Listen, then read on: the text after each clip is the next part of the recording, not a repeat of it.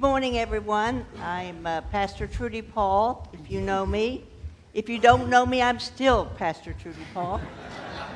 we are so glad that you are here this morning in the absence of our lead pastor, uh, Forrest DeVinney. He is on assignment today in Israel, having a wonderful time. Lots of pictures coming back from people they're on, so we want to remember them today. And on this special day that the Lord has made, let us rejoice and be glad in it. Shall we pray?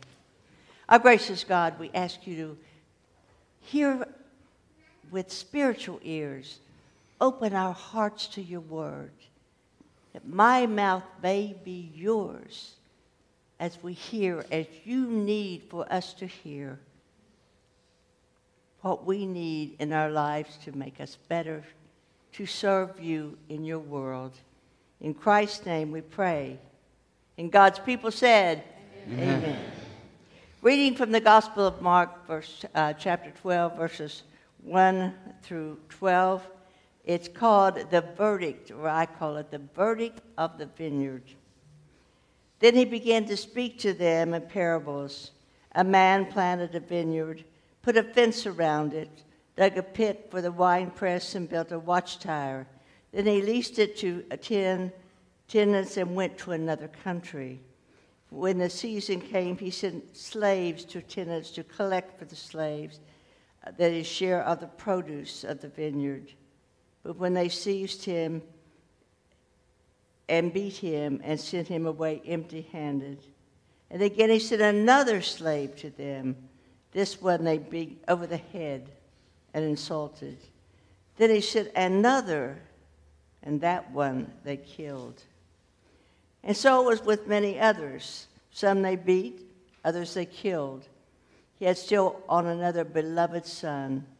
Finally, he sent him, saying, They will respect my son. But those tenants said to one another, This is the heir. Come, let us kill him, and the inheritance will be ours. So they seized him, killed him, threw him out of the vineyard. What will the owner of the vineyard do? He will come and destroy the tenants and give the vineyard to others. Have you not read this in the scriptures? This is the word of the Lord. Thanks be to God. Well, today we're looking at the teachings from the Gospel of Mark to come to a, a most important parable of the vineyard tenants. A parable is just a simple story that has a lesson behind it. Sometimes it's hard for us to realize those lessons and learn them. Now, we completely skipped chapter 11, but I think it's real important to go back there just for a moment uh, to give us some background. This chapter 11 of Mark will probably be used at Palm Sunday because this is the time that Jesus rides into Jerusalem on a donkey. There are palm leaves laid down for his entrance, palm branches waving, waving. Hosanna, Hosanna, Hosanna. Their king is coming. His followers are there. It's Passover in Jerusalem, but also the religious leaders are there as well. They do not like it. They see Jesus is drawing the crowds and getting an audience and believing actually what he's saying. They do not like it. They're jealous. They're angry. They're mad. Jesus then, staying in Jerusalem, went to the temple. And with his righteous anger, he entered into the temple and the courtyards, and he saw them selling. And he said, You are making my house a den of thieves. And he said, My father's house is a place of prayer. Now, can you imagine how the religious leaders felt then? First of all, they began to hate him even more. Being afraid of him, being afraid of what was going to happen. You see, Jesus was totally disruptive to their system and the religious leaders say in their long flowing robes, saying to you. And what by what authority do you speak? In our language today, who do you think you are? It's basically what they were saying. The story provides two things and questions we need to answer Who is the Christ? And the rejected and true cornerstone. Now, who are the characters in this parable? If the Jewish leaders, uh, they must be the tenants. Now, if the religious leaders are the tenants, who is the builder and the owner? God. Oh, oh, I didn't hear you.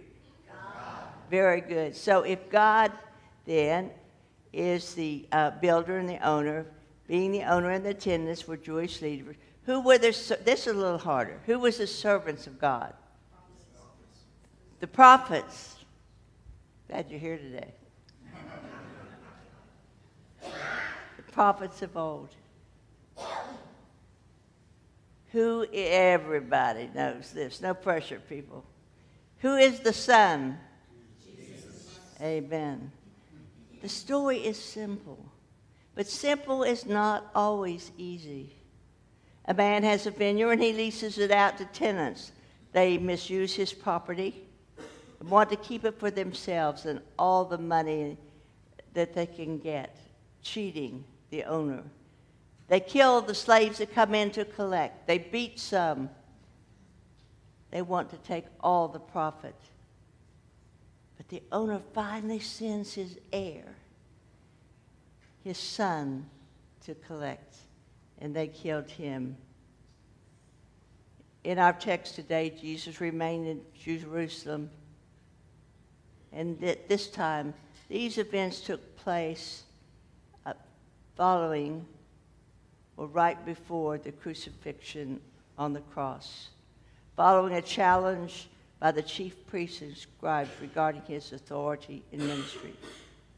Jesus presented this parable to all that would listen and were in the temple that day, like I said, including the scribes and the chief priests. The parable focuses on the vineyard being planted by a certain man and leased out to take care of, that other people would take care of.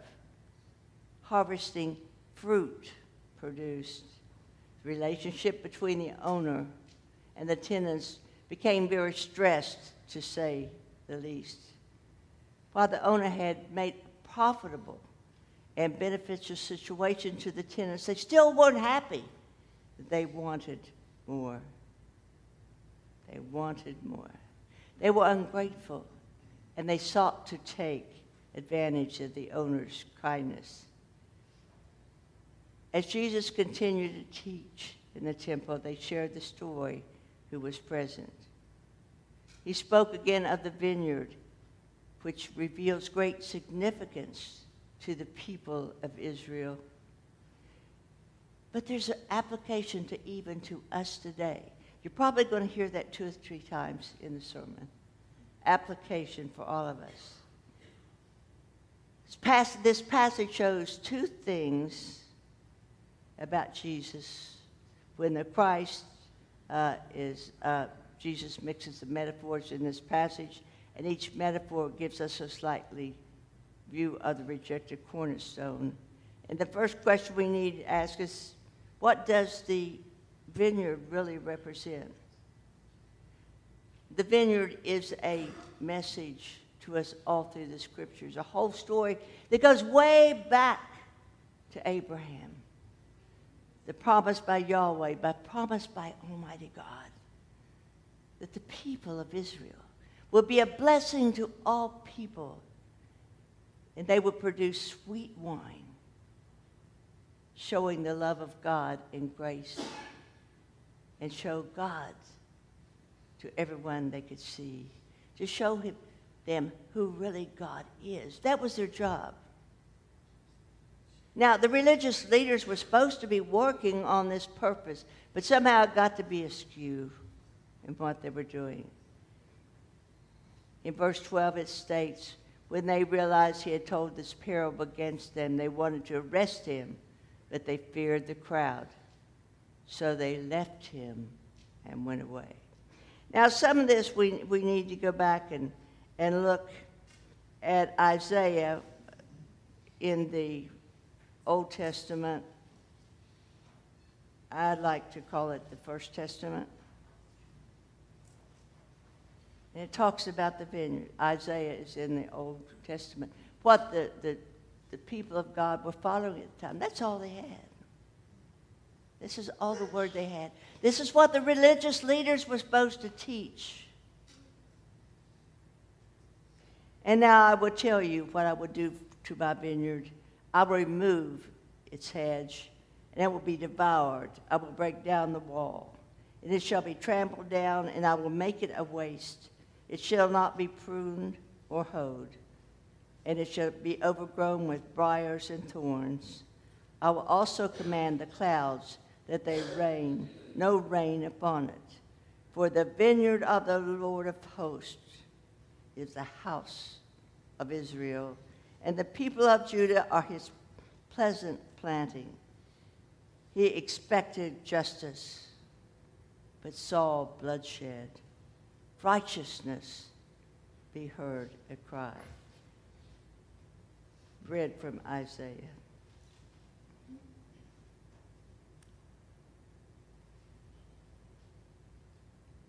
Now, Jesus quotes uh, also in Psalm 118.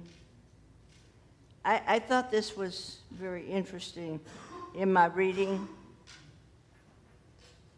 You open it middle ways, usually you can find Psalms. That's a good thing. We've taught everybody, particularly the kids and, and the youth of our day. But I was sitting at my computer and, and I was praying about what to do. When I get in trouble, I do that a lot, right? You do too. And I just felt this chill because I didn't know uh, what psalm or where it was.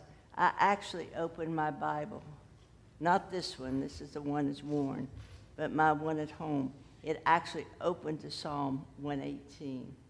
I've tried it several times since, it's not happened. But I stopped for a moment and I thanked God and got this chill because I knew that this is the word she said to say. Reading from Psalm 118, verses 22 and 23. I, I'm going to start with 21. I thank you that you have answered me and have become my salvation. The stone that the builders rejected have become the chief cornerstone. This is the Lord's doing, it is a marvelous in our eyes. The stone that the builders rejected had become the chief cornerstone. Now, now Jesus quotes this. The stone has become the cornerstone. Well, what's he talking about? What is a cornerstone? I know we have some engineers in our group, construction people. We know anything has to be built properly to last. And I will read this to you. The cornerstone concept is derived from the first stone set in the construction of a masonry foundation, important since all other stones will be set in reference to this stone, thus determining the position of the entire structure. Jesus is the rejected cornerstone. And have you not read the scripture? The stone which the builder rejected has become the head of the corner. And this was the, Jesus was saying that this was the Lord's doing as he spoke to the religious leaders. Chief priests of the day should, should have recognized him and should have embraced him, but yet sought evil for him because they were blinded by hate, by anguish. They wanted to be the best themselves and people to worship them. He was the cornerstone that was prophesied and rejected. Now, having rejected Jesus, they had rejected the Christ, the promised Messiah, all through the age of their Torah, of their books of the Old Testament. They did not recognize him, the cornerstone of their faith. But their rejection of the Israelites and the Jewish leaders failing to teach would cause great consequences. In other words, Jesus was accusing the religious leaders of building the whole system on something was wrong. Jesus didn't come to, Im- to invent a new religion. He said, you, I, I come to build. I did not come to destroy the law, but to fulfill the law. But they did not understand this. They didn't remember what was in here. Had they really not read it, they pored over the scriptures and they knew everything, but did they understand? Was their heart open to what God was saying in the scriptures? The author is pointing out, he says, uh, it is better to take, also in Psalm 18, it says, it's better to take refuge in the Lord than to put confidence in princes. I thank you have answered me and have become my salvation. The stone the builders rejected has become the chief cornerstone. Remember that from Psalm 118. The message was given to the Israelites at the moment, but it's a message for all of us even today. It applies to all people all through the ages. I'm the God of yesterday. I am the God of today. And I am the God of tomorrow and forever. We may change. We may try to change this to fit our circumstances, but this never changes. The religious leaders sought to take Jesus by force, but they feared the people and the followers of Christ. Well, why would they feel, you know, fear the people? Their long flowing robes, they were the boss. But this was a Passover time, people. Thousands of Jews were in Jerusalem. As we all know, the Israelites had a tough time wherever they lived and where they were. But they also the religious leaders feared Rome. Because, see, in Rome, Jewish people were over here in their own little place. They could do their worship, they could eat what they wanted to or not eat what they wanted to. It didn't matter as long as they paid their taxes, caused no trouble. All those Jews in Passover and following Jesus Christ, raising, raising palm branches and singing Hosanna following Jesus, boy, would that be some kind of riot, and what would happen?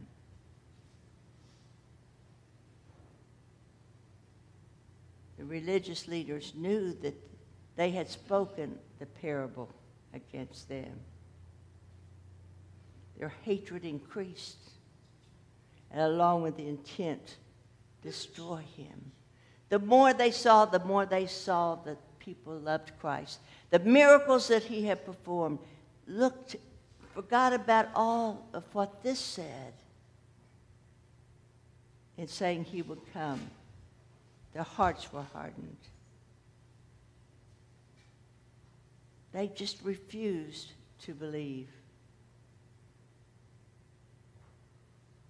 They encountered Christ.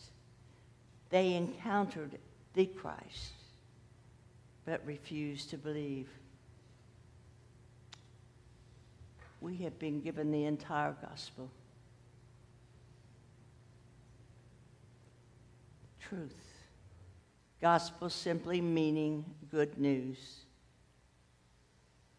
We are now expected to embrace the truth and what this really means. Share it faithfully with others. We're not supposed to stay locked up in a church and just looking over this like the Pharisees did. We're supposed to be out sharing this with others. The parable, as I said, primary is for the people of Israel. She is pictured as a vineyard, the Jews, the husbandman who leased the the vineyard, and, and God is the owner. Jesus revealed the state of affairs at the moment and their disobedience to Almighty God and the commitment to Him. He revealed the state of affairs of Israel. and their commitment and obedience to Him. Now, this was given to Israel in the time of history, but like I said before, it's certainly application to us as well today. Remember when I said they served the, there will be consequences? And in Mark it says he gave it away. He gave it to the Gentiles to spread the word of God, the salvation, the love, the grace of Jesus Christ, who God really is, and he gave it to the Gentiles. His own had rejected him. God's chosen people rejected him. But I ask you, do we reject him by our actions? Do we reject him by the priorities that we choose?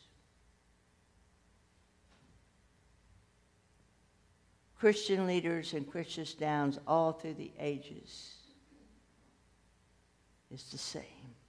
It's never changed. It's been translated, yes, in many languages. Most sought after book and the big the book printed and sold more. But I guarantee that there's more Bibles that people never look at in their home. Jesus is the meaning of salvation and reconciliation to God. The only way to have a, a relationship with God is through the Son. The Son, the Jesus Christ. Provide our redemption, and we see him as Savior and Lord. So, what kind of wine do you suppose that uh, was were growing in God's vineyard when the tenants had it for the Jewish people? What kind of wine? I don't know a whole lot about wine. I think it's pretty good. Can't drink it. I'm allergic to it, but it's still pretty good. They were growing wild grapes. In my understanding, you can't make good wine out of wine or wild grapes. It was good for nothing. You could use it for nothing. So it was a waste. But you see, God has entrusted the church not this building, but us. He has entrusted us to spread the word. That vineyard has been given to us. He has given us the world to tell his story of salvation. We are to be a blessing. We are to be a blessing to the whole world so that all people can know our Lord and Savior Jesus Christ and Almighty God. This is not our property. We are working for God to serve the world, not to serve ourselves. Boy, do we ever get caught up in that. I would be the first one to raise my hand. I don't like the color of that chair. I don't want carpet, I want something else. Some of the things that we can really get caught up in in the things of the world. We're supposed to be about teaching people about Jesus Christ, the love and the grace, the reconciliation through forgiveness. Choosing the words from here of what he says, not making up our own words or making excuses for what this book says, the inspired word of God, but telling people the true message and leaving the decision up to God how they will deal with us.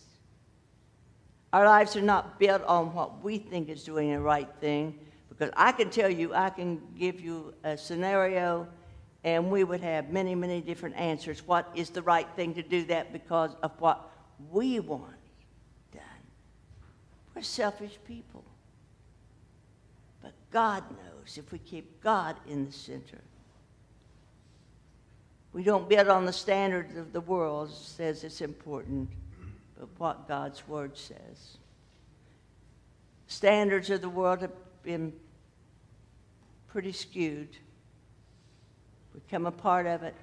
And how many times have I said, several people in here have been in my class a lot. So if you want to put your fingers in your ears, go ahead. When it comes down to it, it's like if you were being arrested for being a Christian, would there be enough evidence to convict you? We have to really stop to think about it. Can't tell by the way I dress. Can't tell by the way I drive my car. Well, yeah. Yeah. I'm a good driver. I don't have a fish on it just in case I get caught, but I'm a good driver.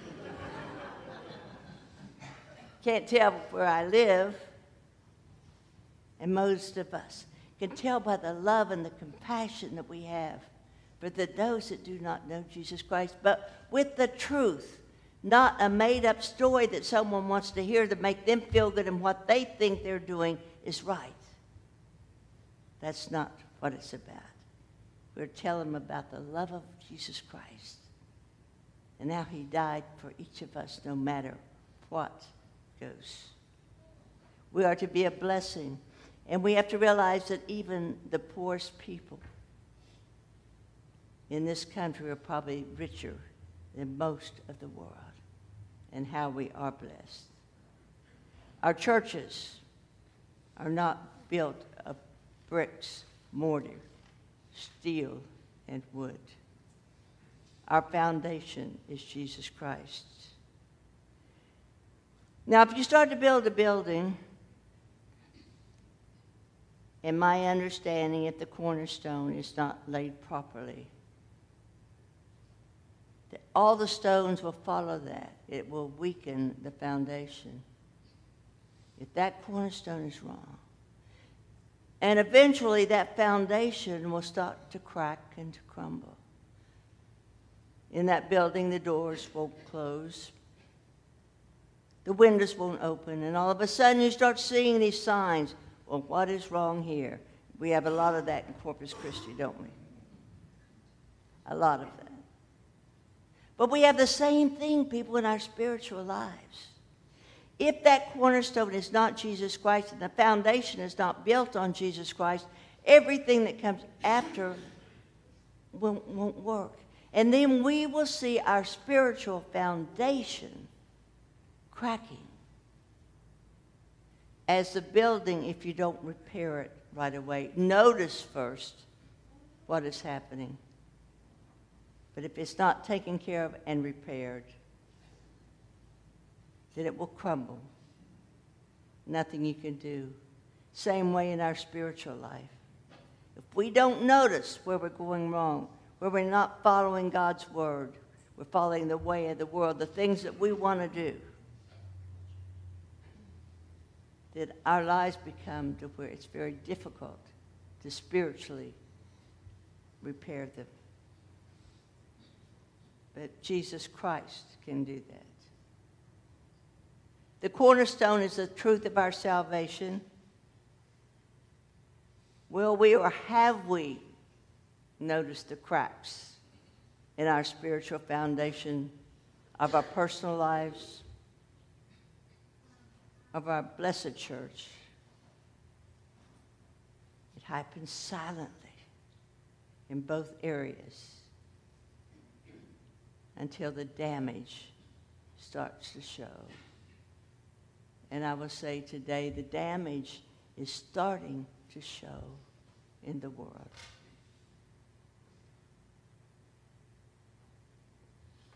When I was, when I think of the vineyards, I had gone to visit my grandmother, with whom I lived for three or four years before I was able to go to my mother. So that was from the time I was six months old to a little past four. And I loved my godly grandmother so very much. And I, I, guess we were coming back to church one day. Our being living in the city, we didn't have grape arbors. She had a beautiful grape arbor. I used to love to go up and curl up with a book and lie there under the arbor. It was cool and nice and smelled good. So we were coming back, and Grandma went in the church. I stayed out in the yard after church. I've been sitting all morning. And so I thought, mm, those grapes look good. oh, man. They were green. Well, I ate them anyway. Oh, my goodness. they were sour. Well, my tummy felt them the next day, too. Sometimes that's the way our, our religion, how we feel about things. If when we eat sour grapes and turn out sour wine from the vineyard of the church in our life for Jesus Christ. Then our spiritual tummy doesn't feel so good because we know we're not doing what is right. You see, all of us will stand before God one day and give an account of what we have done with Jesus and how the truth, the truth of the gospel has impacted our lives. We have to ask ourselves the question what has God entrusted with you in your personal life? What has God entrusted with us as a church? What is God actually doing? And we are, are we actually doing what God tells us? Are we doing what we say we want to do? Are we doing, more importantly, what someone else tells us about the Bible? God is true to speak to you. In the name of the Father, the Son, and the Holy Spirit. And God's people said, Amen.